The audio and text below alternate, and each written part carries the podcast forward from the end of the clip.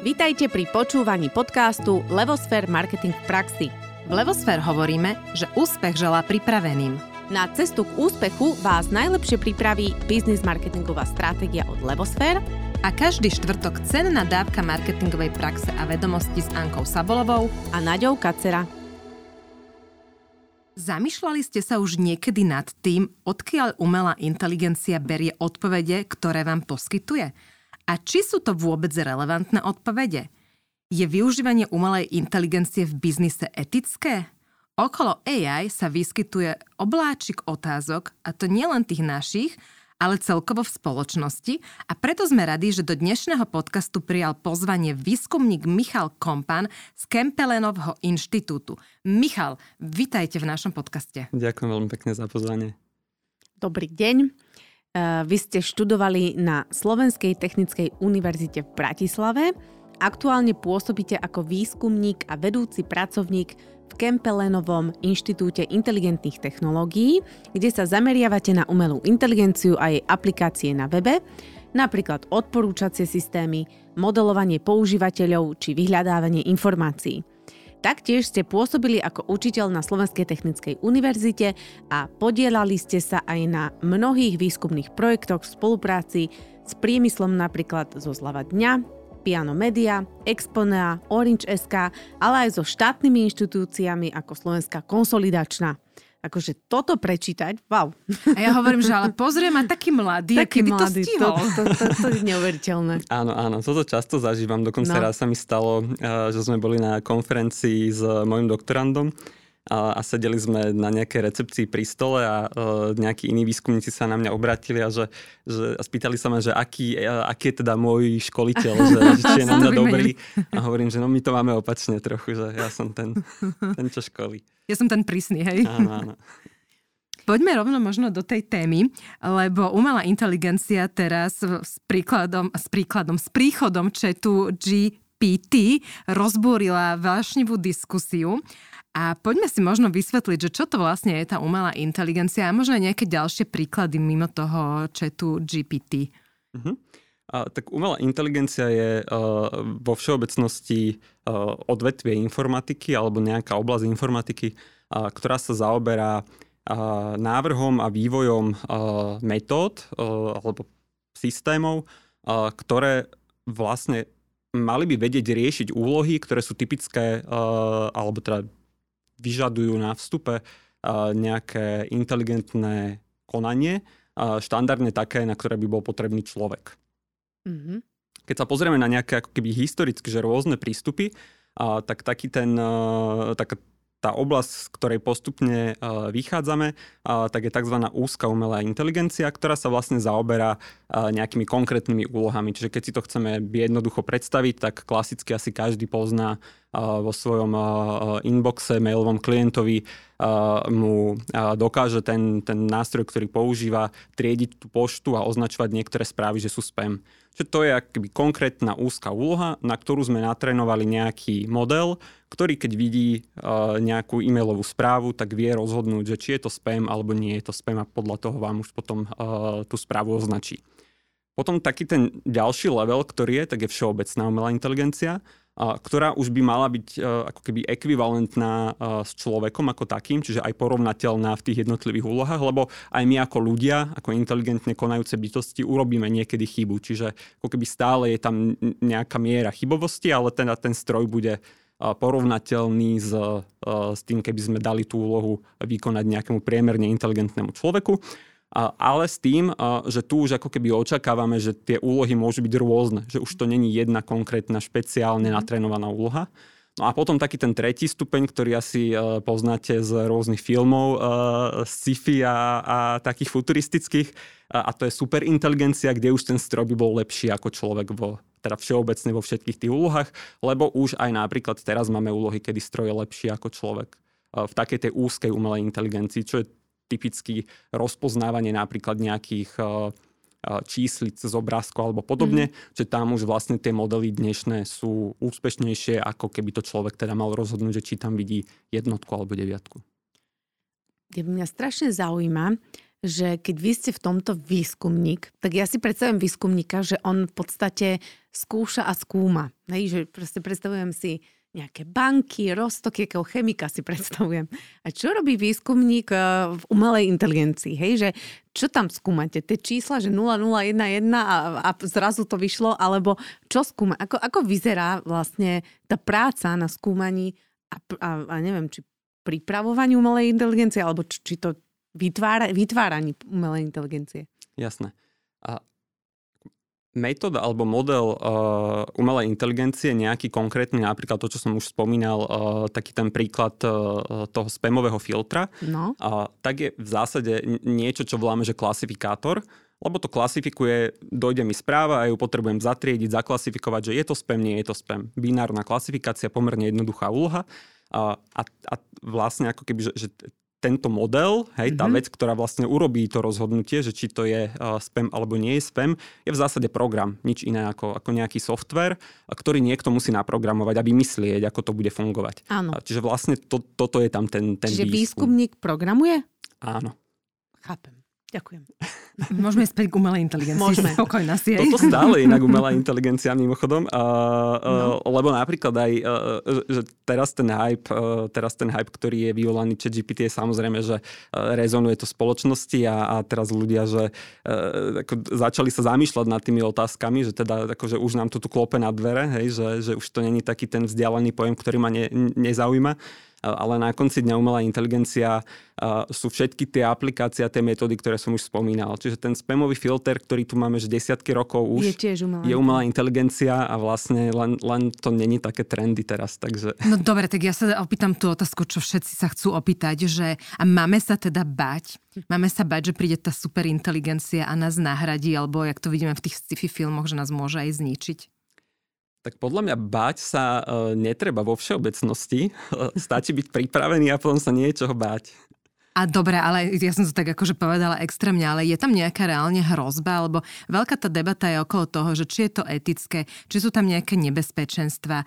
Ako keby, ja viem, že je to strašne široká téma, my sa k nej možno ešte aj v detaile dostaneme, ale tom tak v stručnosti. Ja som tuším počúvala rozhovor s pani Bielikovou, keď si dobre pamätám, ona je teda tiež vlastne z vášho inštitútu a ona vtedy veľmi dobre povedala, že stále je to len stroj, ktorý viem vytiahnuť zo zastrčky, tak som si tak vtedy vydýchla, a že, že je to, čo v tej spoločnosti spoločnosti je taká tá obava akože opodstatnená alebo neopodstatnená? Možno z pohľadu budúcnosti. Jasné. Uh, uh, ako najhoršia vec, ktorú človek môže spraviť, je ísť predpovedať budúcnosť. Že, no dajte tú kryštálovú gulu z vrecka, áno, že to sú, to sú veľmi, veľmi uh, akože neisté vody. Uh, ale uh, tam podľa mňa závisí, že, že hlavne ako keby, že čo, uh, ako si definujeme tú budúcnosť. Čiže v horizonte, že, že desiatok a stoviek rokov pravdepodobne by som sa asi teraz nešiel báť. Mm-hmm. Teraz, že, že v horizonte, že miliónov rokov, hej, tak a teraz zase nie je to o tom, že, že báť sa, ale o tom, že, že kam sa tá technológia môže posunúť. Že hej, asi to čiže, bude iné. Áno. Mm-hmm. Tak si povedzme, ako teda funguje, hej? Že na akom princípe vlastne to AI funguje, že odkiaľ čerpa odpovede. No hovorí sa pri tom chat GPT, že tam má niečo naliate do nejakého roku, ale teda sú aj rôzne iné typy inteligencií, tak vieme to nejak ako keby jednoducho vysvetliť tým poslucháčom, že čo je ten princíp. Jasné. Môžeme skúsiť. Podľa mňa je dôležité si na začiatku uvedomiť, že že vlastne čo je zdrojom tých, eh, tých rozhodnutí, keď to takto nazveme, alebo, alebo teda, že na základe čoho potom vieme riešiť tie jednotlivé úlohy. No a v prípade umelej inteligencie uh, sú to dáta ktoré, eh, ktoré ona používa na eh, trénovanie, alebo teda my používame na to, aby sme ju natrénovali. A teraz či už na nejakú konkrétnu úlohu, lebo vlastne o tom sa teraz bavíme, eh, aj napríklad že GPT je model natrénovaný na konkrétnu úlohu, ktorý potom samozrejme vie robiť aj nejaké ďalšie, ale nie je to ešte taká tá všeobecná inteligencia, ktorú, ktorú som ako keby spomínal v tom, v tom druhom kroku. No a teraz, eh, keď si to aj pripodobníme ako ľudia, tak si zoberme nejakú, nejaké číslo, že 40. Eh, tak to, že, že, že číslo 40, keď ho vidíme niekde voľne pohodené v priestore, eh, tak to sú dáta. Stúpenie nad tým sú informácie, ktoré nám vlastne tie dáta dávajú do nejakého kontextu. Že keď k, tej, k tomu číslu 40 povieme, že to je teplota, tak zrazu máme z toho nejakú informáciu, že, že 40 je teplota. A o úroveň vyššie sú ešte znalosti, ktoré zase ako keby dávajú interpretáciu tým informáciám a napríklad keď povieme, že, že 40 stupňová teplota je pre bežného človeka nepríjemná, tak zrazu máme nejakú znalosť. Čiže to sú ako keby 3 stupne a, a umelá inteligencia vo všeobecnosti ako keby pracuje na tom, na tom prvom, prvom, na tej prvej úrovni tých dát. Samozrejme, že, že keď čím ako keby kvalitatívne lepšie potom vie riešiť tie jednotlivé úlohy, tak sa môže snažiť ako keby mať aj tú informáciu dodatočnú, tým väčšinou ako keby zlepšíme tú úlohu ako takú a, riešenie tej úlohy. No a potom tie samotné znalosti, tak to je taký ten najvyšší stupeň. A na to sú tiež metódy, ktoré vlastne e, vedia ako keby operovať aj s tými znalosťami a tiež vedia prispieť potom ako keby k riešeniu nejakých úloh a, a k riešeniu a, a zlepšeniu toho, toho, toho výsledku, ktorý, dostaneme. Môžeme si urobiť, e, alebo teraz zobrať príklad e, zase s tým, e, s tým spamom. Čiže vo všeobecnosti taká tá jednoduchá, jednoduché, že strojové učenie, tá úzká umelá inteligencia môže byť, že pravidlový systém. To určite všetci poznajú, keď si, ja neviem, nastavujú doma e, termostat napríklad. Hej? Čiže keď bude 24 stupňov, tak správ niečo, vypni kúrenie, hej? alebo stiahni rolety, alebo čokoľvek. Čiže to je jednoduchý pravidlový systém a to isté sa dá vlastne urobiť, uh, urobiť aj s tým spamom. Čiže štandardne napríklad povieme, že keď mail obsahuje tohto odosielateľa, tak je to spam. Lebo vieme, že z nejakej adresy proste chodia, chodia spamové, spamové správy. Čiže to je úplne že jednoduchý pravidlový systém, ktorý ale, teda to, to pravidlo môže vytvoriť človek, tak ako keď si mm-hmm. doma nastavíme ten termostat, ale to strojové učenie, preto je to, že strojové učenie, tak ono sa to pravidlo ako keby naučí z tých dát samé. A to urobíme štandardne, sú rôzne stratégie uh, alebo rôzne možnosti učenia takýchto metód, ale taká tá uh, najjednoduchšia zase analogia so životom, uh, ona sa aj tak volá, že učenie s učiteľom. Mm-hmm. Čiže ja ukážem nejaký mail tomu, tomu, tomu, tomu modelu a poviem mu, že aha, toto je spam.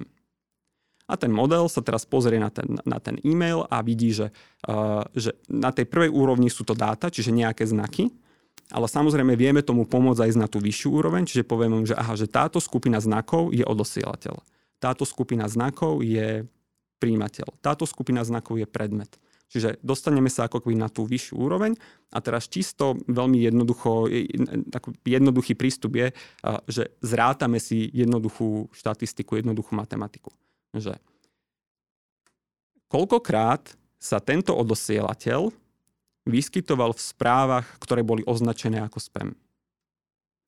A keď mi príde nová správa, vidím tam zase toho odosielateľa, tak, tak sa pozriem na tú štatistiku mm-hmm. a vidím, že no tak mm-hmm. vo väčšine prípadov tých spamov tento odosielateľ akože bol, bol, bol tam, hej, takže asi to bude spam. Mm-hmm. A z mhm. takýchto signálov viacerých, hej, teda text toho, toho telo toho mailu, predmet toho mailu, rôzne prílohy, obrázky a neviem čo všetko, mm-hmm tak ja si viem vyskladať tieto jednotlivé ako keby vodítka, ktoré mi to poskytuje a zase nejaké číslo mi na konci dňa vyjde, že s veľkou pravdepodobnosťou je tento e-mail spam a ja ho prehlasím za spam.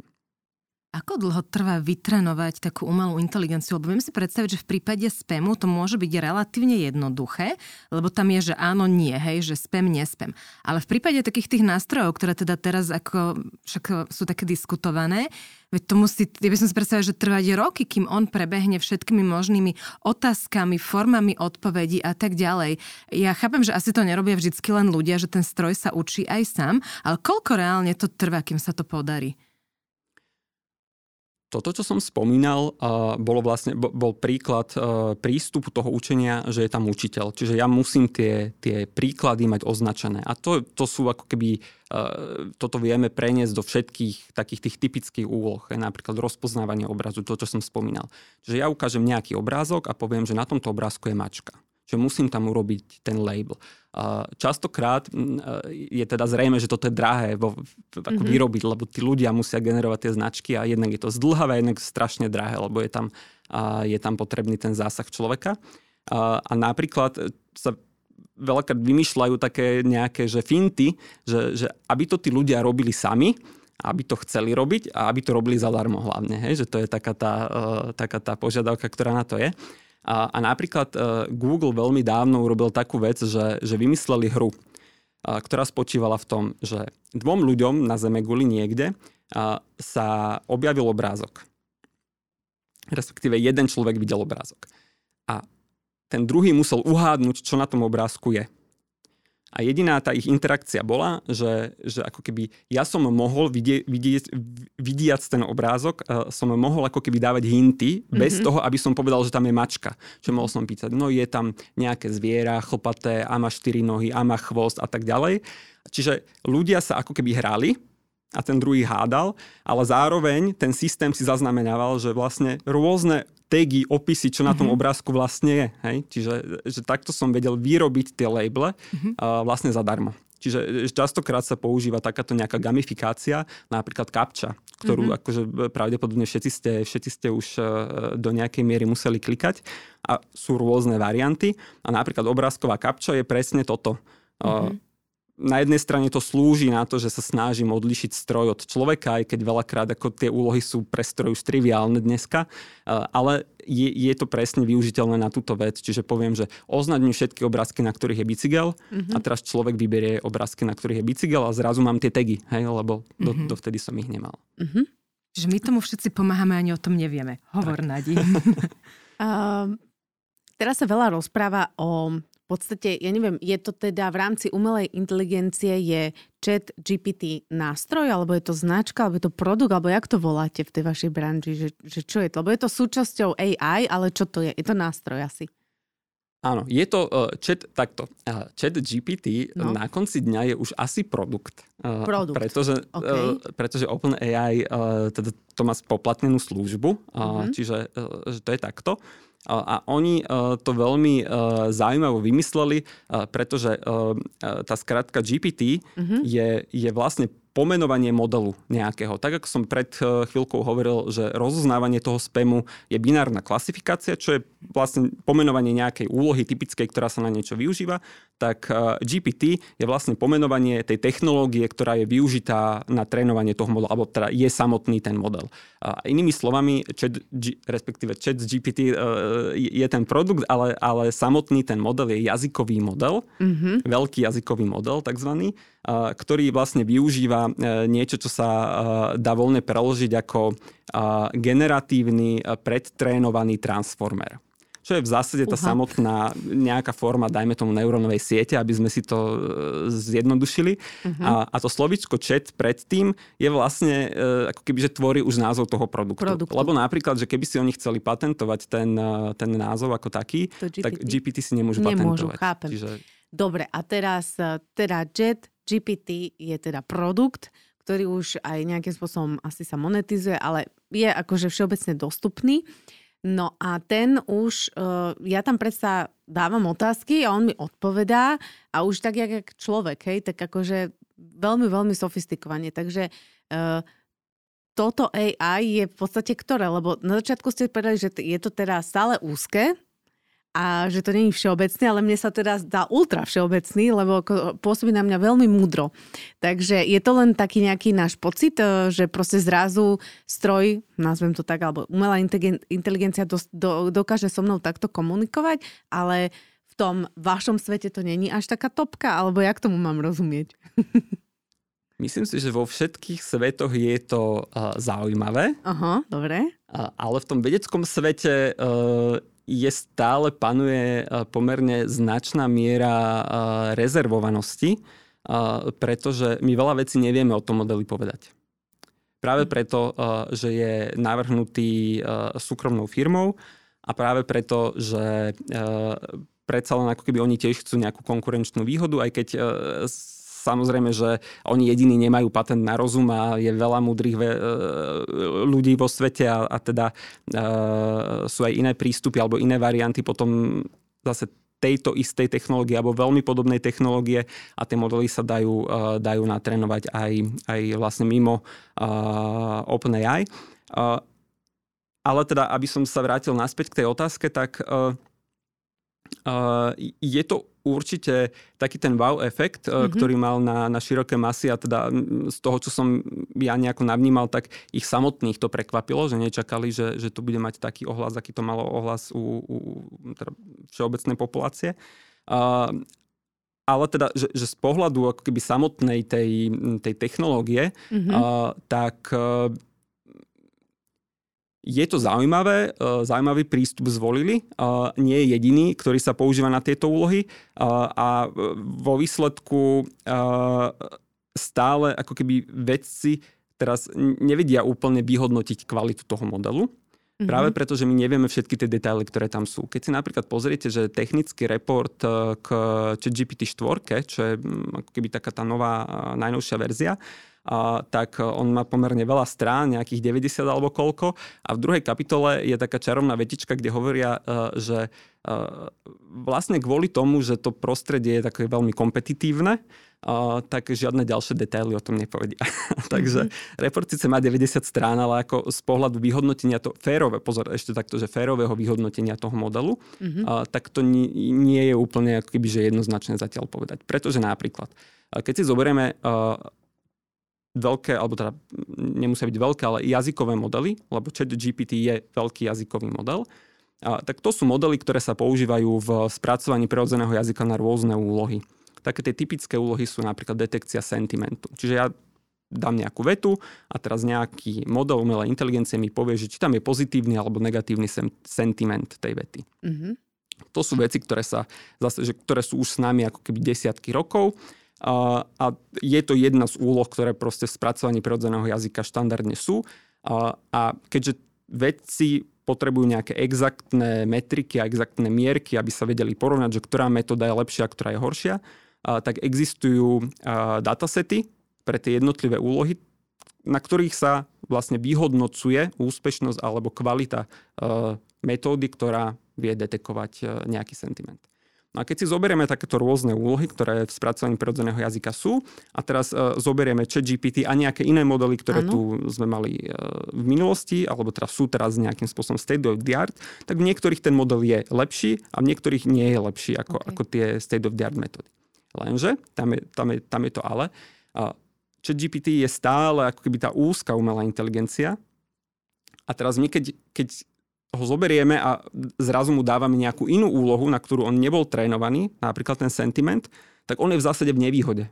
Mm-hmm. Hej? Lebo, lebo mám, porovnám ho s metodou, ktorá bola špeciálne určená a trénovaná na uh, detekciu toho sentimentu. Chápem. Čiže to nemusí znamenať iba, že ten model ako keby, že je že to, čo hovorím, že, že nemáme informácie o ňom, aby sme ho vedeli korektne porovnať, že je lepší a všetko pobil, ale to môže znamenať aj, že, že vlastne ho nefér porovnávame, hej, aj voči ako tým opačným smerom, že nejaké iné metódy sú lepšie. Mm-hmm. Čiže z tohto pohľadu je to uh, ťažké povedať, ale teda zase, že keď sa vrátime k tej otázke uh, ohľadne umelej a uh, respektíve úzkej a všeobecnej inteligencie, uh, tak GPT je veľký jazykový model, ktorý je vlastne uh, trénovaný, alebo teda tá, tá, tá paradigma je, uh, to, to, to G v tom, v tom názve znamená, že generatívny, čiže tá úloha, ktorá je, je, že doplňanie následujúceho slova. Čiže ja dám na vstupe nejakú kotvu, nejaký, nejaký základ vety, že cítim sa. Mm-hmm. A teraz tá otázka, tá úloha pre, pre ten stroj je, že doplň, aké je najpravdepodobnejšie slovo, ktoré bude následovať. Mm-hmm.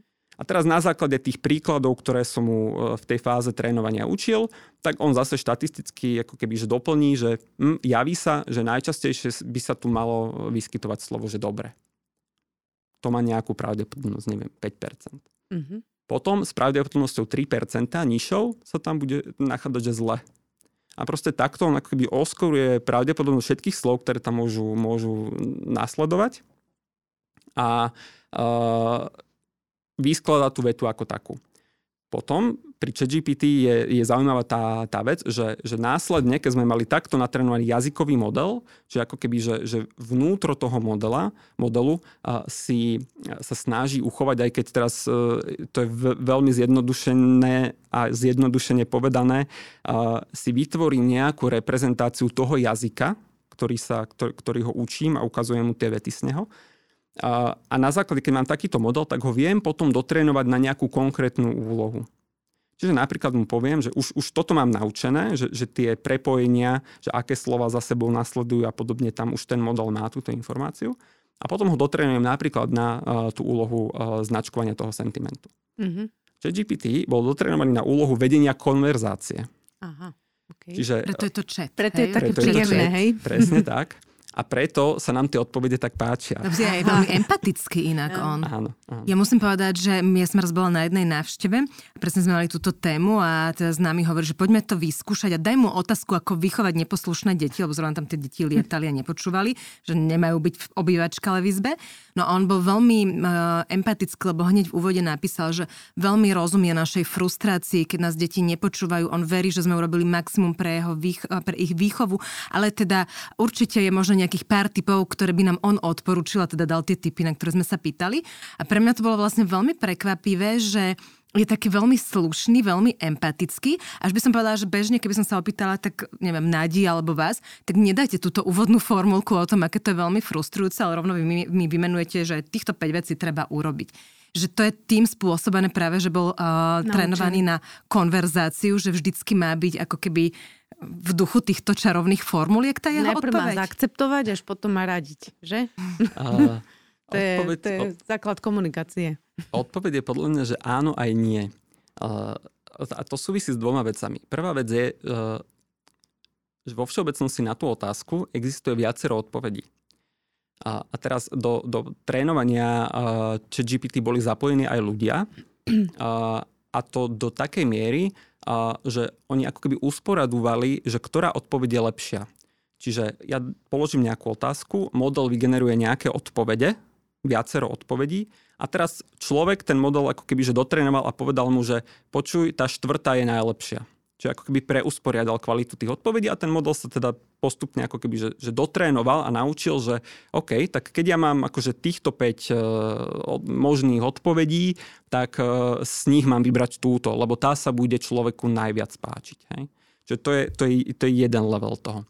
A druhý level, ktorý pri takýchto modeloch uh, potrebujete vyriešiť, a myslím si, že skôr súvisí s tou slušnosťou, alebo ako to nazvať, a, tak je, že vy potrebujete uh, ten model optimalizovať alebo zabezpečiť z pohľadu nejakej bezpečnosti.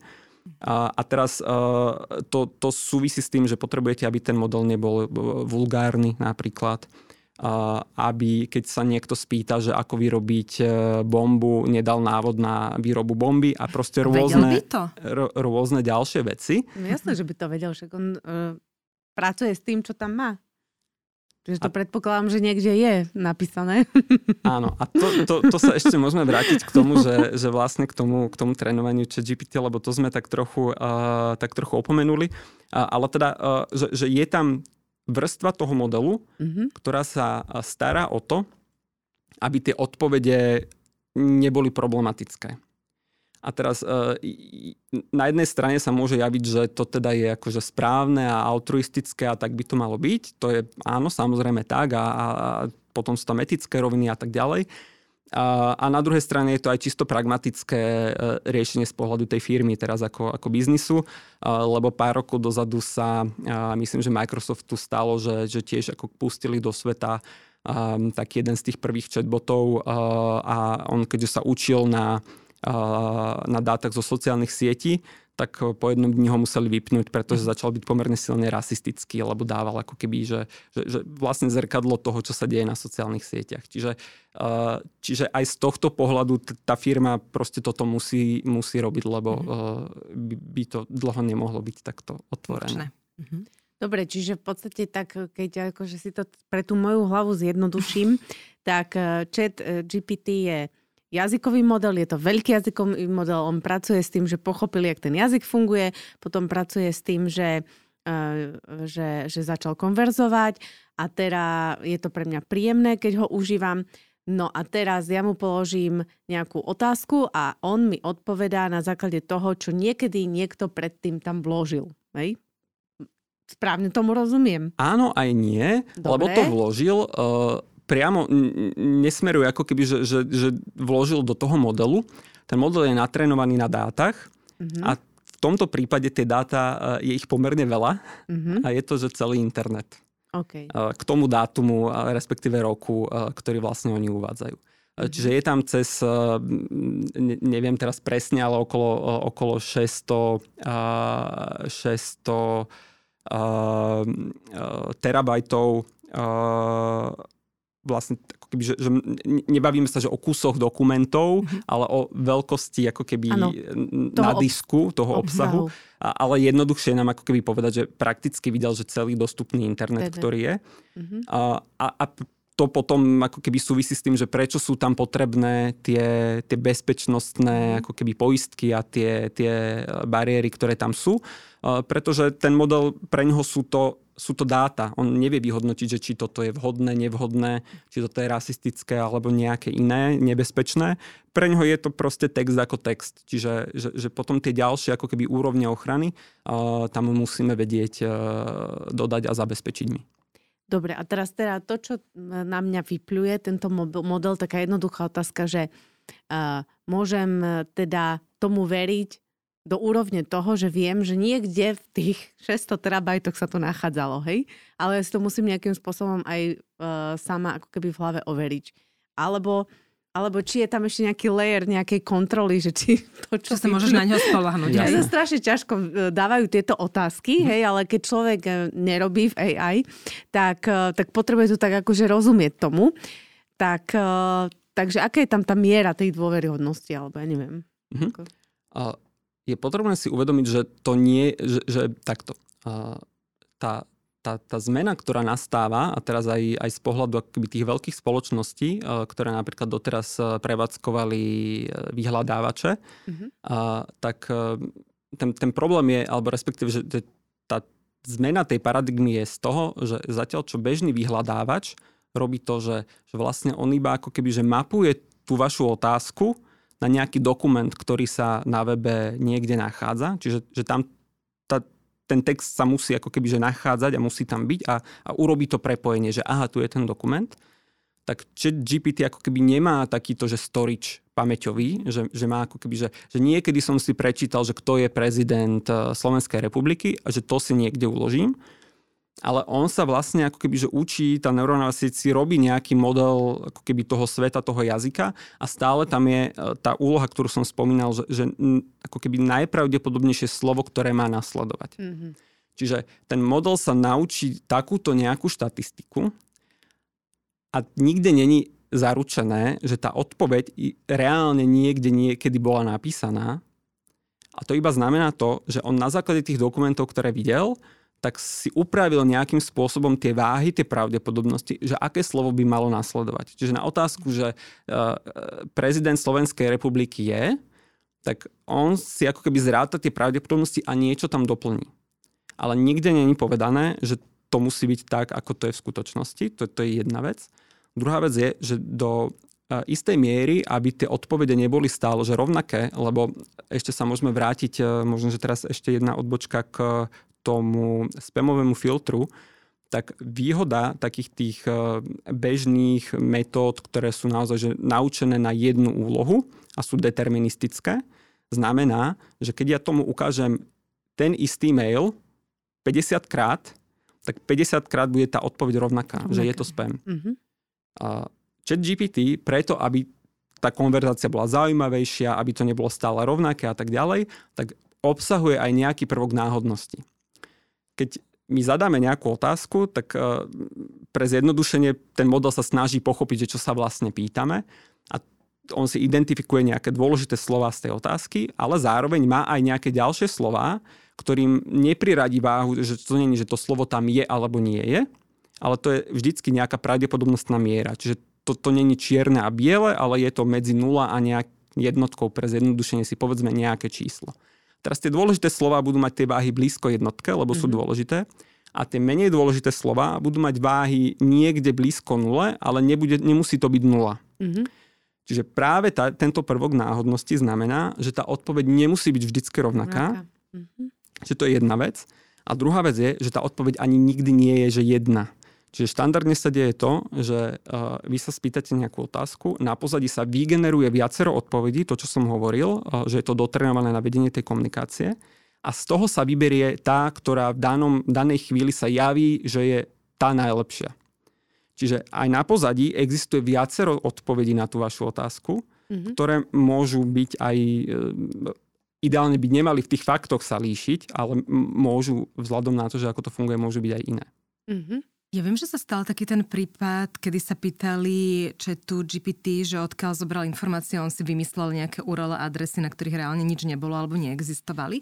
Ale mne sa zdá, že som niekde čítala, že v tej štvorke, ktorá je vlastne spoplatnená, už je to vychytané a že vygeneruje URL adresy, ktoré ako keby odkazujú na nejaké zdrojové stránky, z ktorých on tie informácie bere a že už sa to ako keby dá verifikovať, že či teda je to nechcem povedať, že 100%, ale sa to blíži k možno k tej 100% pravdivosti versus ako je to teraz v tej trojke, ktorá je otvorená. Je to tak, alebo že predpokladám, keď do budúcna oni chcú s tým nástrojom pracovať a budú ho chcieť aj určite akože ešte viacej monetizovať, tak musia vylepšovať tú dôveryhodnosť, aby sa s tým vlastne ľuďom ľahko pracovalo, aby tomu mohli veriť. Ja si dokonca myslím, že v jednom momente by to mohlo nahradiť aj Google, lebo takto, ak musím prejsť 10 stránok, tak za mňa to vlastne ten chat urobí a už dostanem len extrakt. Takže otázka znie, či to, čo hovoríte, je stále platné aj v tej štvorke, alebo tam už je tá pravdepodobnosť a dôveryhodnosť tej pravdivosti o mnoho vyššia? Priznám sa, že neviem povedať, ako je to urobené vnútorne, ale e, toto je ako naozaj že veľký kameň úrazu ako keby v, použi- možnostiach používania týchto modelov. A myslím, že Bing tiež sa snaží dať tam ako keby že nejaké zdroje. A tam sa môžu diať dve veci. A jedna vec je, že to, to slovo, ktoré ste, ktoré ste povedali, že, že dôveryhodný, tak to je veľmi dôležité a k nemu sa môžeme potom ešte vrátiť a dostať. Čiže to je jedna vec. A, a že ten model môže byť dôveryhodný, alebo respektíve, že, že môže sa snažiť ako vyvolávať známky dôveryhodnosti a, a, a môže to robiť ako keby že na oko alebo reálne. A teraz, že, že, že čisto, že, že jednoduché riešenie toho problému, že tam tie zdroje teraz nie sú, môžu byť také, že, že ja nechám vygenerovať tú odpoveď e, proste tak ako doteraz a potom urobím klasicky akože že dopyt, e, klasické vyhľadávanie, že nájdi mi nejaké stránky a tie tam dám. Lebo ako z povahy trénovania toho modelu on nevie povedať, že, že ja som toto zobral na základe tejto no, stránky. To som hej, išla čiže... povedať, no. Že, lebo ako ja som to pochopila tak, že on nevyhľadáva stránky ako Google, ale vyhľadáva obsah. v tých stránkach obsah a z rôznych ich spája. Hej, čiže preto ma to tak prekvapilo, že on aj keď asi dá zdroje, tak dá len nejaké, hej, alebo niečo. Hej. Uh, tak som teraz neviem, či som to úplne nepochopila. Dobre, a teraz, uh, teraz aby sme boli trošku aj takí praktickí, lebo však my sa už rozprávame skoro 40 minút, ale mňa toto tak baví, že to, uh, to chat GPT uh, využívať pre biznis, že okrem toho teda, že už chápem, že sa že, že on funguje tak, že dám nie, nejaký pojem a on mi dokončí, uh, tak akože v čom všetkom ja ho viem uh, využívať hej, pre svoj biznis. Uh, chápem to, že tá dôveryhodnosť, že to musím skontrolovať, že tam teda musí prejsť ten môj, ako keby nejaký tá mentálna kontrola, že či to, čo vyplul, je fajn, ale minimálne mi môže pomôcť v urýchlení, hľadaní presne tých informácií, týchto vecí. Takže v čom všetko mi vie pomôcť? Keďže je to veľký jazykový model, tak prakticky v drevivej väčšine bežných NLP úloh, NLP e, v zmysle spracovania prirodzeného jazyka. Mm-hmm. A, čiže keď sa bavíme teraz, že, že čisto a, napríklad o nejakom e-commerce alebo teda o webe, kde častokrát interagujeme proste tým, že, že tam niečo píšeme alebo a, niečo hľadáme alebo proste podobne, a, tak všetky takéto úlohy vlastne vedia benefitovať z lepšieho jazykového modelu. A, čiže a, autocomplete napríklad, hej, že to je mm-hmm. takáto triviálna vec, že niekde niečo idem hľadať. Alebo napíšem, že sa mi uh, komunikácia so zákazníckým centrom, že sa mi proste niečo pokazilo, opíšem ten môj problém a keď mám dobrý jazykový model, tak on vie z toho extravať tie dôležité informácie a vie ma nasmerovať na nejakého konkrétneho pracovníka alebo vie rovno vytvoriť nejaký ticket a riešenie problému a tak ďalej. Čiže to je ako keby že jedna veľká skupina. Druhá skupina, ktorá, ktorá vlastne ako keby že vznikla, alebo tá, objavuje sa teraz v týchto veľkých jazykových modeloch a to súvisí s tým využitím na iné úlohy, ktoré sú, alebo teda, že, že iné úlohy, ktoré, na ktoré nebol ten model uh, trénovaný, uh, tak oni častokrát tieto modely vedia riešiť také tie uh, úlohy, ktoré sme doteraz riešili, uh, riešili tými prístupmi úzkej umelej inteligencie a takým tým klasickým strojovým učením. Lebo napríklad, keď som doteraz potreboval natrénovať model, ktorý mi hovoril, že toto je spam a toto nie je spam, tak teraz keďže niekde na internete pravdepodobne ten model videl ukážky nejakých spamov a nejakých labelov už ako keby že napísaných. Niekto sa možno že pýtal, že či je toto číslo telefónne dôveryhodné alebo nie je a podobne. Mm-hmm. Čiže na rôznych fórach, že naozaj to spektrum informácie je naozaj že veľké, tak v tomto kontexte ja sa viem toho modelu spýtať, že aha, tu je nejaký text a je to spam alebo nie je to spam a ten model urobí presne to, čo pri akejkoľvek inej otázke, on sa pozrie na tie slova, ktoré som mu tam ja dala, že to je ten spam a povie, že no tak najpravdepodobnejšie slovo za tým nasleduje, že je to spam alebo nie je to spam. Hej? Čiže ako keby urobí, to, uh, urobí tú klasifikáciu bez ohľadu na to, že bol učený na tú úlohu. Mm-hmm. Čiže do nejakej miery nám to vie pomôcť aj s nejakými inými takýmito úlohami. Ja by som k tomu inak dodala, mne normálne idú také typy z bežného života, že ja som napríklad minule čítala, že niekto sa vďaka nemu učí anglicky, lebo komunikuje v angličtine, že on ešte taký super, mm-hmm. že mhm. opraví gramatiku. Potom mi jedna známa poradila, že keď budeme niečo chcieť preložiť, máme to nie isté z prekladateľa, lebo ten chat GPT má o mnoho takú tú native viacej angličtinu ako prekladateľa, ktorí sú takí viacej možno rigidní, hej, tým nechcem sa nikoho dotknúť.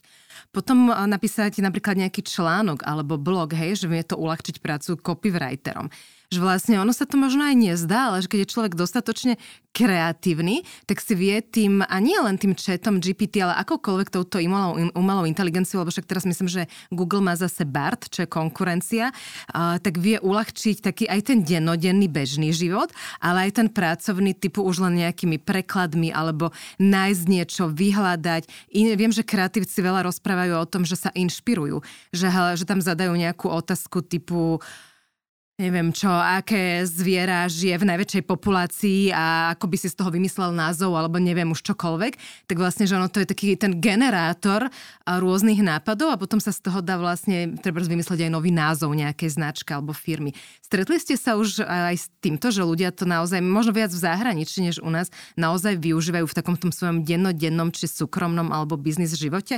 Nehovoriac o tom, že v školách študenti, hej, si s tým mm asi to není veľmi etické, ale môžu pomôcť.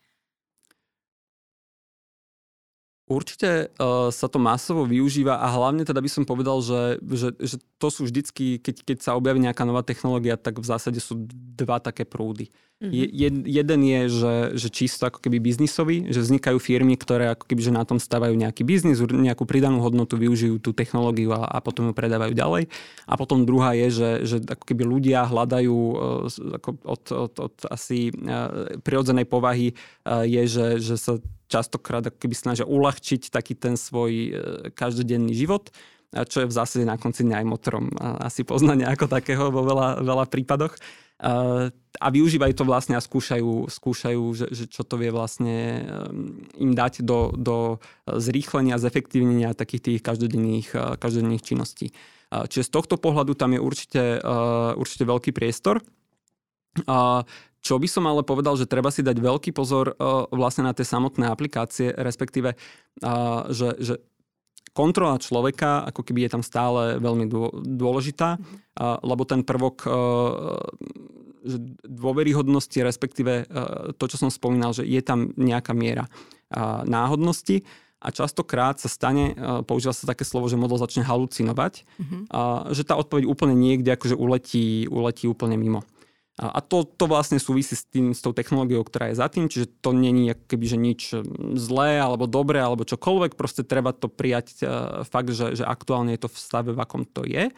Uh, na druhej strane ale potom stále tam, uh, stále tam ako keby ostáva tá otázka dôveryhodnosti a teraz to neznamená iba, že dôveryhodnosti z pohľadu toho, že, že či je tá vec ako keby že vymyslená alebo, alebo reálna, alebo že či ten fakt naozaj, že, že či to je pravda, ale aj z pohľadu potom, že, že častokrát to, čo som už spomínal, že teda, že, že môže byť snaha ako keby vysvetľovať modely umelej inteligencie takzvané, že, že, že reálne vysvetľujem, že, že ako k tomu rozhodnutiu alebo k tomu výsledku došlo.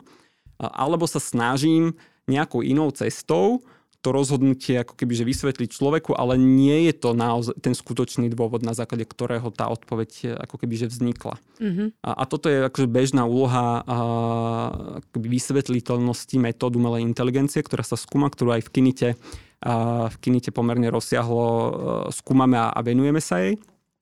A, a to celé súvisí aj potom s tým, že my sa snažíme nejakým spôsobom uh, zabezpečiť aj robustnosť tých metód, uh, pretože rôzne úlohy sú ako keby že rôzne kritické a môžu mať pomerne nepríjemné dopady na človeka, teda aj na spoločnosť potom v konečnom dôsledku ako takú. Uh, a treba si pomerne intenzívne ako keby, že uvedomovať aj tieto aspekty a skúmať ich. Veľmi také, že, že historicky známe príklady, kedy sa začali riešiť napríklad, že metódy rozpoznávania obrazu, Čiže mám fotku, na ktorej je, neviem, srnka a teraz zmením na tej fotke jeden bod, jeden pixel. Hej. To, ako celá tá fotka má, že neviem, tisíce tých pixelov a ja zmením jeden jediný a ten model je tak e, natrénovaný a tak akože špecificky si z toho obrázku vyberá nejaké veci, že môže mi povedať, že zrazu je to auto. Mm-hmm. Na základe toho jedného pixelu. A teraz ako táto úloha sa javí akože pomerne, pomerne akože nepodstatná, ale teraz eh, keď si predstavíme, že, že máme napríklad rôzne aplikácie v medicíne, kde hľadáme uh, napríklad vo Vision uh, robíme rézy z rôznych, z rôznych snímkov, z magnetickej rezonancie alebo, alebo ultrazvuky a podobne. A umelá inteligencia nám teraz pomáha hľadať, identifikovať nejaké oblasti v tých snímkoch, kde sa môže nachádzať nejaký útvar, ktorý, ktorý je hodný zretela. A práve v takýchto aplikáciách my potrebujeme vedieť, na základe čoho tá metóda hovorí, že, že toto je v pohode, alebo tu sa treba na niečo pozrieť. Mm-hmm. Dobre.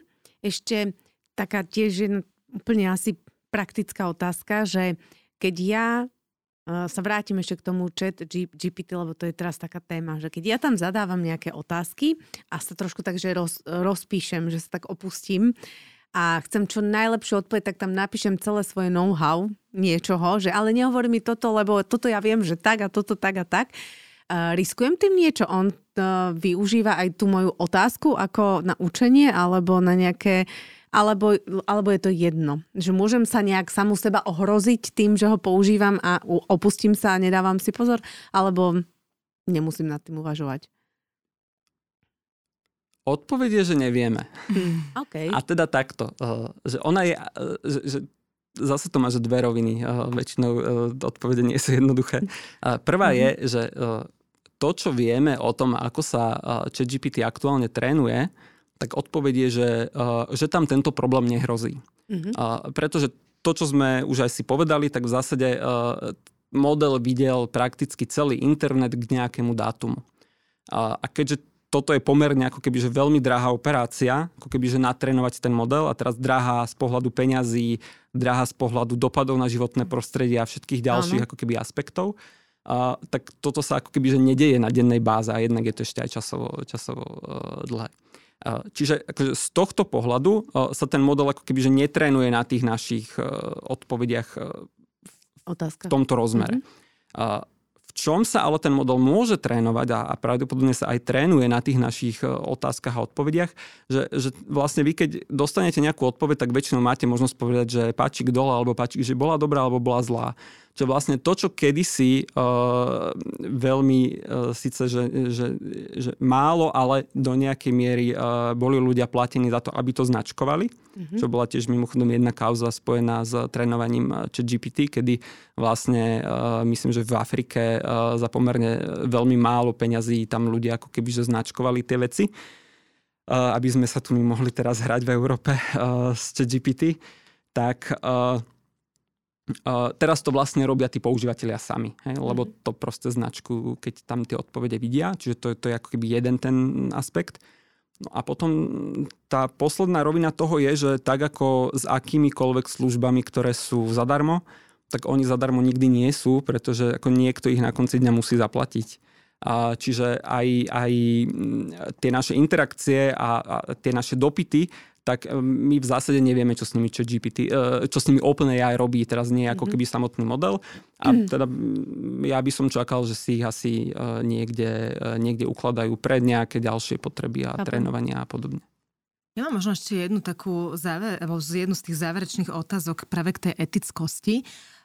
Tým, že sme v tej marketingovej branži, aj tu tak veľa našich poslucháčov sú práve marketéri alebo podnikatelia, tak vlastne nie len akýkoľvek jazykový model, ale povedzme aj vizuálny, alebo neviem, ako sa volajú tí, čo, tie, čo generujú obrázky, v podstate vie byť predaný ako možno, neviem, duševné vlastníctvo, poviem to teraz ja, alebo našej firmy. Čiže keď mi napíše nejaký model, treba ten blog, alebo vymyslí nejaký claim, alebo nejaký názov, alebo vygeneruje nejaký obrázok, ktorý ja použijem v kampani. Mám vôbec ja právo to predať klientovi a brať si za to peniaze, alebo je tam niekde už definovaná nejaká úroveň morálky a etickosti, čo sa smie a čo sa nesmie, lebo štandardne, keď zadám túto úlohu nejakému kreatívcovi, tak mu za to zaplatím, je tam nejaké jeho duševné vlastníctvo. Ale čo v prípade, že to urobí ten stroj?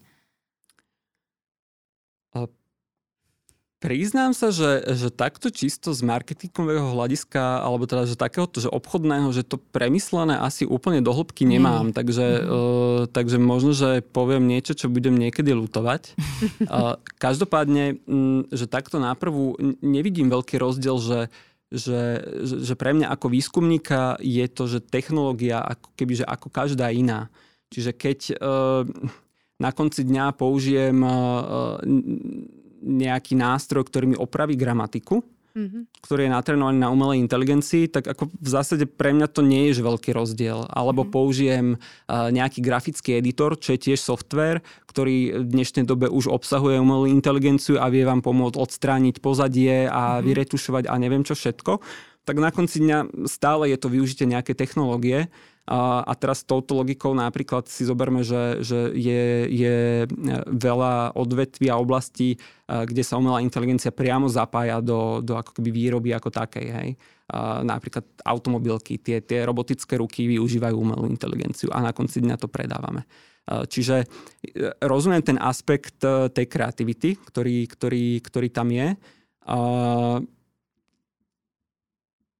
Ale na konci dňa podľa mňa, že aktuálne Uh, je, je možno, že, že, že bolo by správne, keby ten klient vedel, uh, že, že teda bola tá jeho vec ako keby, že, že, že vygenerovaná s pomocou umelej inteligencie, mm-hmm. že, že tá transparentnosť by tam mala byť a teda uh, o, o tú by sme sa mali snažiť ako keby že vo všeobecnosti pri využití umelej inteligencie. Človek by mal uh, podľa mňa vedieť a teda ma, malo by byť pre neho transparentné, že teraz sa rozprávam napríklad so strojom a teraz mm. sa mhm. rozprávam s človekom. Mm-hmm. Alebo že toto rozhodnutie bolo vytvorené na základe stroja a toto nie. A do nejakej miery sa nám to darí, do nejakej miery sa nám to darí menej, ale typicky, e, keď si zoberieme, e, tak už aj legislatívne niektoré veci sú podchytené. Čiže mhm. napríklad e, klasicky, že scoring nejaký v bankách alebo proste vo finančnom, finančnom sektore, tak by nemal prebiehať čisto strojovo, respektíve človek má potom právo ako keby na prehodnotenie a môže sa dožadovať toho, že, že teda žiada, aby ten výsledok akže pozrel aj človek. Čo tu v Európe máme trochu výhodu vzhľadom na to, že aký je postoj k umelej inteligencii. A v iných krajinách to tak, také šťastie nemusia mať. Ja k tomu možno len dodám, čo mi napadlo, ako som vás počúvala, že na konci dňa ten človek to tomu stroju musí veľmi detálne zadať a musí ho ako keby veľmi dobre usmerniť, aby dostal to, čo je povedzme predateľné a použiteľné. Čiže ono tam vlastne je to možno taká kombinácia toho duševného vlastníctva, že ja versus stroj, alebo nebyť toho môjho briefu, toho zadania, toho dopytovania, tých príkazov, tak ten stroj to vlastne nikdy neurobi. Áno. Tam potom ešte môže vznikať jedna vec a to teda súvisí potom aj s tými jednotlivými iniciatívami, napríklad v Taliansku teda bola snaha, teda je, že ChatGPT ako keby zakázaný z toho pohľadu, že e, nevieme ako keby stále, že povedať, že, že bolo to takto alebo nebolo, ale existujú pomerne ako keby že silné indicie, že nie vždy boli napríklad autorské práva dodržiavané pri, pri trénovaní toho modelu. Čiže ja v zásade zoberiem celý internet, natrenujem model a teraz neriešim, že či uh, táto fotka je pod nejakou licenciou alebo tento text a podobne. No a ten model proste tie veci vidí a vníma ich. Hej? Čiže uh, že napríklad to generovanie tých obrázkov môže byť, že no áno, že, že ako na pozadí pri tých dátach mohli ako keby, že, že aj v tejto rovine vznikať nejaké, nejaké problémy. A to mimochodom uh, je, je aj uh, jeden z možných smerov, teda keď sme sa aj bavili uh, o budúcnosti, uh, že, že to môže byť ako keby do budúcnosti trochu problém, lebo teraz to bolo také nadšenie, že jasné, ako všetky dáta, super model a tak, ale teraz už ako keby, že zase nastáva takéto vytriezvenie a takéto ochladnutie a že že ja možno, že nechcem, aby sa na mojich dátach ten model učil, hej? lebo na konci dňa tie dáta sú tá hodnota, ktorú, e, ktorú máme. Čiže, e, čiže možno, že, že natrénovať do budúcnosti takýto veľký model, e, teraz ako to, že tie dáta oni už asi si stiahli niekde a majú ich uložené, tak je jedna vec, ale ako keby, že urobiť to na novo nemusí byť možno, že také, také e, jednoduché. Aj? Už aj potom čisto z pohľadu nejakých ako legislatívnych rámcov, že si aj tí, uh, tie samotné autority na to budú dávať väčší pozor. No, musíme položiť poslednú otázku, aj keď ja by som teda mala ešte milión otázok. A možno, že ešte zopakujeme tento podcast, lebo táto téma ako rezonuje. Je, je to niečo, k čomu, uh, o čom by sme mali rozmýšľať a určite aj v marketingu. Posledná otázka dávame všetkým hostom rovnakú. Čo by ste odporúčili našim poslucháčom a teraz v súvislosti s marketingom, aj keď nie ste marketer, ale teda, aké by bolo vaše odporúčanie? Zároveň, ak teda chceme do toho zapojiť tú umelú inteligenciu, uh, tak uh, a vzhľadom na to, že ja som vlastne vedec uh, celý svoj život, uh, tak pravdepodobne, uh, že treba vychádzať z dát, že, že, že, že proste ako keby, že spoliehajme sa a využívajme ako keby, že vedecké poznatky v tom našom každodennom živote, inovujme tie produkty na základe vedeckých poznatkov. A myslím si, že to vie potom v konečnom dôsledku priniesť efekt. A teraz efekty môžu byť rôzne. Uh, oni nemusia byť vždycky, uh, nemusia byť vždycky ako keby, že monetizovateľné, respektíve uh, ako keby pre tú firmu ako takú. Mm-hmm. Uh, ja sa napríklad venujem výskumne v Kinite uh, personalizovanému odporúčaniu, a teda e-commerce domene a, a rôznym segmentáciám, predikciám správania zákazníkov a podobne. A, a tam sú tie ako keby tie, tie, tie primárne efekty, hej, že teraz asi v dnešnej dobe veľa ľudí pozná odporúčanie, že je to proste otravná vec, hej, a teraz mu tam akože každý chce niečo predať. Ale historicky tá paradigma vznikla na základe toho, že ľudia sú zahltení informáciami mm-hmm. a že im chceme pomôcť ako keby, že redukovať to informačné zahltenie a dať im ten obsah, ktorý oni chcú.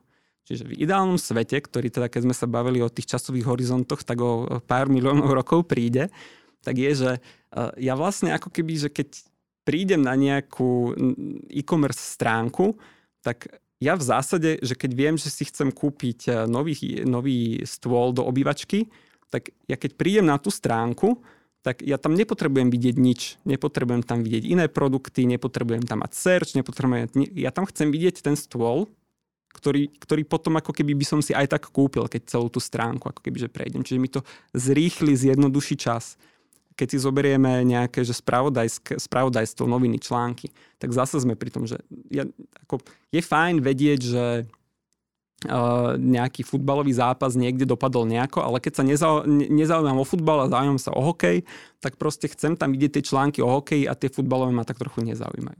Samozrejme to má aj ďalšie aspekty, že takéto uzatváranie používateľov do filtračných bublín a echo chambers, čo poznáme zo sociálnych sietí, to sú samozrejme dopady a dôsledky, ktoré potrebujeme skúmať a ktoré napríklad aj v, v Kinite, hlavne na sociálnych sieťach, ako keby skúmame.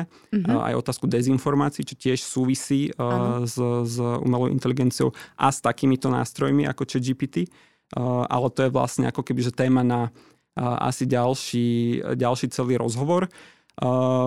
Ale určite treba sa tomu ako keby, že, že dosť intenzívne a, a zodpovedne venovať, a, pretože a, nástroje ako ChatGPT sa tými odpovediami už tak intenzívne priblížili k tomu, že, že je pre bežného človeka veľmi ťažké rozoznať, mm, že čo, čo je generované mm. a čo je, a čo je skutočnosť a to môže mať pomerne veľké dopady, eh, dopady na spoločnosť ako takú a hlavne napríklad na Slovensko, mm. vzhľadom na to, že Sme také veľmi... nejaké kritické myslenie eh, No povedzme, že máme priestory v jeho... V jeho Zlepšenie kritického krásne myslenia. Povedané, krásne povedané. pekné nazvať. Máme priestor v kritickom myslení. Ďakujeme veľmi pekne, Michal, že ste dneska prišli nám porozprávať o umelej inteligencii. A myslím, že to bol veľmi zaujímavý rozhovor a verím, že aj našim poslucháčom rozšíril trošku obzory. Takže naozaj ďakujeme a želáme všetko dobré. Nech sa darí vo vašej výskumnej činnosti. Ďakujem veľmi pekne. Ďakujeme aj vám, milí poslucháči, že ste s nami strávili túto príjemnú skoro hodinku nad, nad touto témou, ktorá nás láka a desí zároveň. Uh, príjmame vaše spätné väzby a vypočujte si nás aj na budúci týždeň pri ďalšej epi- epizóde vo štvrtok. Dovidenia. Ahojte.